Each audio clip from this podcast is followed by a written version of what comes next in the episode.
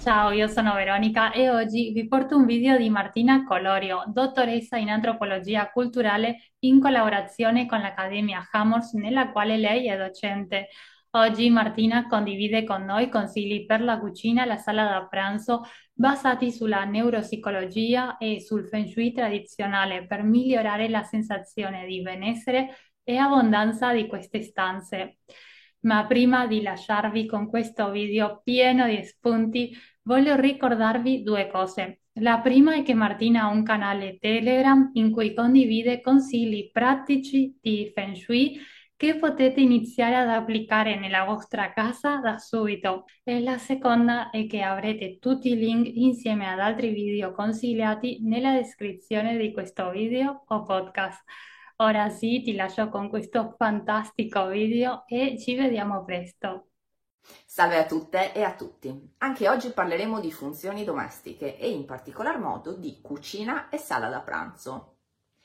Per molti di noi cucina e sala da pranzo corrispondono allo stesso ambiente e questo poiché negli anni, sempre più spesso, la cucina è diventata un luogo secondario, non più il cuore, il focolare della casa. E quindi unirla alla sala da pranzo era, e persino al salotto in certi casi, è stato un sistema per poter risparmiare sulle metrature.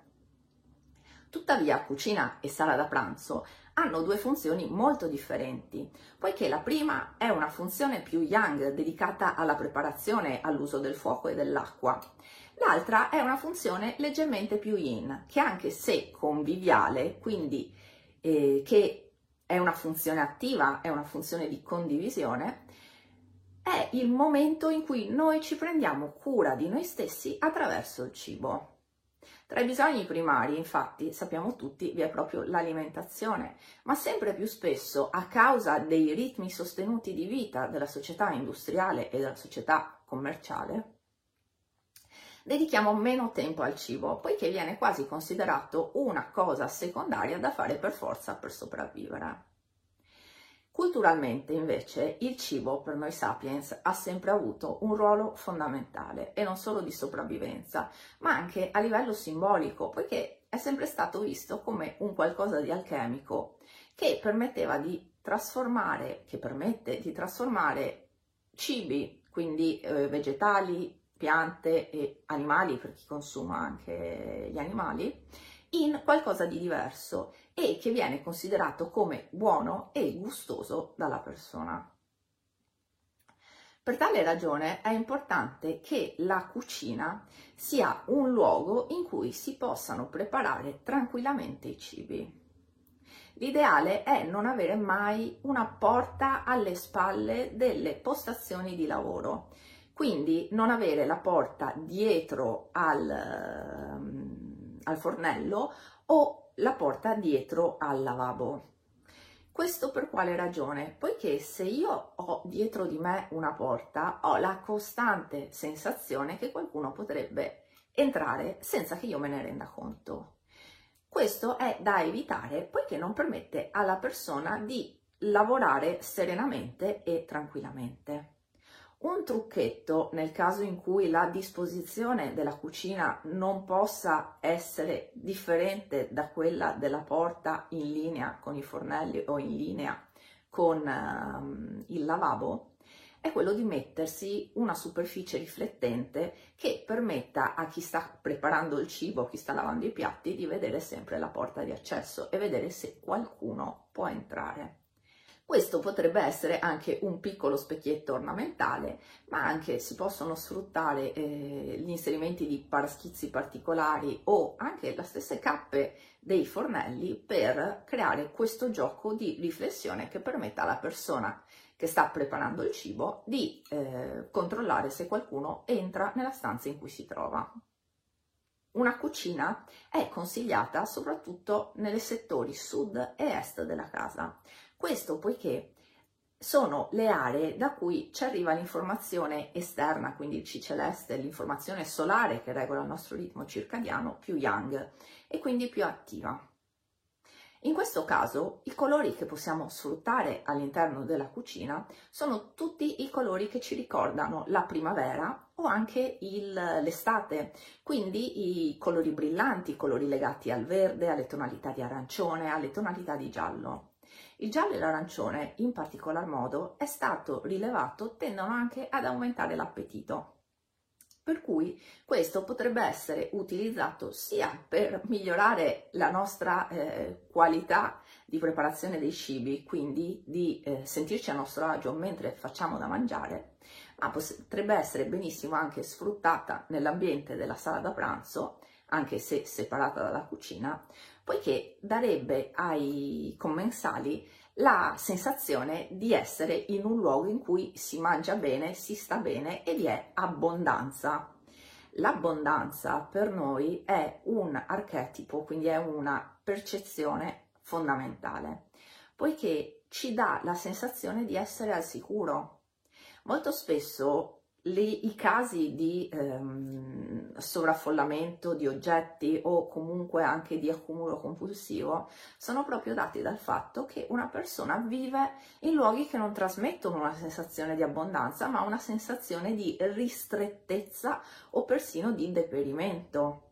E quindi cosa fanno le persone? Le persone vanno in compensazione di questa sensazione continua che proviene da una determinata stanza e quindi la iniziano a riempire di oggetti e di cose che di fatto vanno a peggiorare ancora di più la qualità della stanza stessa. Utilizzare invece tutti i colori caldi, ovviamente evitando sempre il rosso acceso perché è un, un colore rischiosissimo all'interno della casa, poiché ci dà proprio un'informazione di potenziale pericolo. È la, il colore semaforo, è il colore segnale, cartello di allarme, ma soprattutto è il sangue e per noi il sangue è qualcosa che rappresenta la ferita e la potenziale morte anche. Ma utilizzando tutte le altre tonalità calde, anche con un'informazione terra, quindi anche i marroni caldi come possono essere ad esempio le terre di Siena, sono molto adeguate all'interno di questi ambienti che riguardano il mangiare, il preparare e il consumare il cibo. Un'altra indicazione che ci viene dal Feng Shui è quella di non posizionare i lavelli vicini ai piani cottura. Questa può essere interpretata anche come un'indicazione abbastanza folclorica del Feng Shui, ma di fatto è importante in quanto da un lato è un'indicazione di tipo funzionale. Se io devo lavare i piatti è il caso che non ci siano fiamme vicine e quindi alla base di questo ragionamento, di questa indicazione, c'è proprio l'idea di poter lavorare liberamente in un certo posto. Ma dall'altro vi è anche un'informazione di tipo energetico che ci arriva, che è quella dello scontro tra l'acqua e il fuoco. Uno scontro acqua-fuoco è uno degli scontri più forti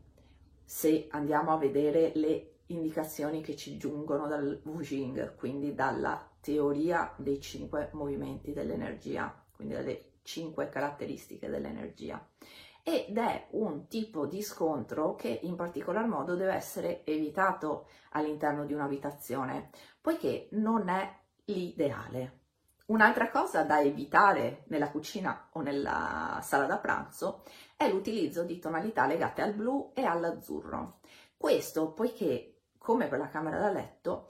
darebbe un'informazione contraria alle funzioni presenti in, determin- in quelle determinate stanze. La sala da pranzo ha infatti una funzione prevalentemente legno, quindi nutrimento, crescita, e terra, quindi l'accumulo, il mettere dentro qualcosa, il mettere dentro energia. E la cucina ha un'informazione sempre più legata alla terra, sempre perché legata al cibo, ma anche al fuoco che è legato alla preparazione dei cibi. Inserire un'informazione acqua, quindi in entrambi i contesti, andrebbe a creare nuovamente uno scontro, secondo la teoria del Wu Jing. E quindi l'ideale è evitare quelle tonalità se non con pochi inserti ben calcolati, quindi come dei punti luce o dei punti colori e esclusivamente in questo caso se andiamo a parlare dei settori nord della casa. La cucina e la sala da pranzo come dicevo prima, sarebbero più indicate a est e a sud-est, a sud. Se invece per motivi legati all'impiantistica o alla disposizione della casa ah, ci troviamo con la cucina e la sala da pranzo a nord, ovviamente i blu e gli azzurri possono essere utilizzati come colore inserto, quindi per dare un punto luce. La sala da pranzo inoltre è importante che utilizzi il più possibile la luce naturale e in particolar modo e abbia abbastanza illuminazione nel momento dei pasti. Molti di noi si trovano a mangiare a casa esclusivamente però alla sera, quindi quando nel periodo invernale dobbiamo tenere le luci elettriche accese. In quel caso, per simulare la luce naturale, il consiglio che do sempre è quello di sfruttare delle luci calde, poiché le luci calde danno un senso di maggior pienezza e di maggior anche soddisfazione nel mangiare rispetto alle luci fredde che tendono ad essere più asettiche e più indicate per luoghi in cui si svolgono lavori tecnici e di alta concentrazione. In cucina, ad esempio, potremmo volendo utilizzare delle luci più fredde rispetto a quelle della sala da pranzo, in modo da vedere bene, ad esempio, perché sappiamo che più è fredda una luce, più i dettagli anche di ciò che vediamo sono evidenti. Ma in ogni caso l'ideale sarebbe sempre avere una luce di tipo neutro in cucina e una luce di tipo caldo in sala da pranzo per creare questa sensazione di benessere durante l'alimentazione. In cucina, a differenza della camera da letto, non vi sono delle indicazioni particolari sui materiali da usare e quindi possiamo sfruttare i materiali a noi più congeniali. Nelle cucine possiamo benissimo inserire materiali di tipo metallico, superfici di tipo riflettente, poiché in ogni caso portano un'informazione di tipo metallo che è inerente alla preparazione del cibo, quindi all'utilizzo di utensili, di coltelli e quant'altro. Questo in particolar modo se abbiamo la cucina rivolta verso ovest o nord-ovest, poiché andrebbe chiaramente ad essere ehm, conforme, quindi ad essere armonica con la direzione da cui proviene la luce solare, quindi da cui proviene la luce naturale. Ovviamente se noi vogliamo creare una cucina extra accogliente, quindi che dia il senso del benessere, della pienezza, cioè il senso proprio della nonna in un certo senso che prepara da mangiare, è sempre consigliabile utilizzare eh, tonalità più calde e eh, superfici in legno ma se noi preferiamo avere una cucina più moderna, non è assolutamente vietato utilizzare quindi le superfici più lucide, più spigolose anche in un certo senso, senza esagerare, poiché qualsiasi spigolo che noi percepiamo è un potenziale pericolo. Parlando di materiali per la cucina, ad esempio, non vi sono indicazioni restrittive come la camera da letto. Possiamo utilizzare superfici di metallo, possiamo utilizzare superfici di legno, ma chiaramente se vogliamo un ambiente più yin e rilassante, utilizzeremo dei colori più cupi, quindi colori un po' più scuri e delle superfici in legno, mentre se vogliamo un ambiente più attivante, più young, possiamo utilizzare dei colori più chiari e brillanti e anche superfici in metallo, ovviamente evitando il più possibile una presenza massiccia di spigoli, visto che ogni spigolo per il nostro animale interiore, quindi per il nostro inconscio, va a rappresentare un potenziale pericolo, quindi un potenziale taglio, un potenziale infortunio e ovviamente in qualsiasi luogo della nostra abitazione questo è quanto più da evitare per farci avere una sensazione generalizzata di benessere. Per la sala da pranzo, inoltre, soprattutto se è una sala da pranzo in cui tendiamo a invitare gli amici, quindi una sala da pranzo molto conviviale in cui si organizzano cene, in cui si mangia tutti assieme, Invece è sempre preferibile utilizzare il legno e i colori che ricordano di più la terra, i range del marrone, dei beige, il color nocciola ad esempio è un colore molto indicato per la, eh, per la sala da pranzo, unito ad altre tonalità magari più accese per dar colore di tipo caldo. E, e questo poiché noi dobbiamo sentirci accolti per poter mangiare serenamente. Mi piace sempre utilizzare dei paragoni con altri animali per farci capire come noi, per quanto ci siamo svincolati tanto troppo dalla naturalezza, dalla natura stessa, restiamo animali come tutti gli altri. Provate a pensare a un gatto o a un cane. Se gli diamo da mangiare in un punto in cui potrebbero arrivare altri animali o che non è il punto in cui si sente, non è un punto in cui si sente protetto, cercherà di mangiare molto più velocemente per allontanarsi il prima possibile o comunque mangerà avendo sospetto di tutto quello che gli si muove attorno. Questo anche se il nostro pensiero logico l'ha completamente bypassato, quindi non lo prende più in considerazione, è una sensazione che proviamo anche noi ad ogni pasto.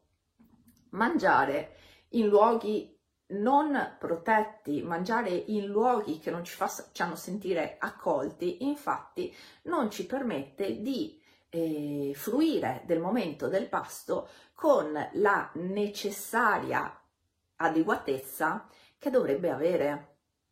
Se quindi nell'ambiente in cui mangiamo tendiamo ad avere troppe informazioni in metallo, troppe superfici spigolose, troppe superfici riflettenti anche, la nostra sensazione di benessere sarà sempre più bassa che un ambiente vivo, vitale e accogliente come potrebbe essere quello dato da superfici in legno con tessili e colori caldi. Un altro consiglio molto importante, questo soprattutto per la sala da pranzo, è quello di non posizionare il tavolo davanti alla porta o quantomeno, se non ci sono alternative, di non mettere le sedute con la porta alle spalle. Questo per la stessa situazione in cui si trova la persona che prepara il cibo. Avere una porta subito dietro al posto in cui noi siamo seduti, infatti, ci invierà sempre un'informazione di disagio dovuto al fatto di non vedere chi si muove da quella porta. Ovviamente se la porta dà su un'altra stanza più interna, come può essere il salotto o la camera da letto, non ci sono problemi, in quanto non è una porta di attraversamento, ma è una porta che viene utilizzata solamente per andare ancora più dentro, quindi ancora più in profondità nella nostra casa.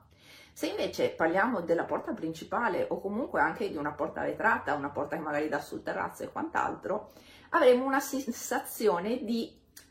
mancato benessere a stare seduti in quella postazione e questo potrebbe crearci persino sul lungo periodo anche problemi di assimilazione o comunque problemi legati all'alimentazione che non verrà percepita come un momento rilassante e benefico per la nostra vita.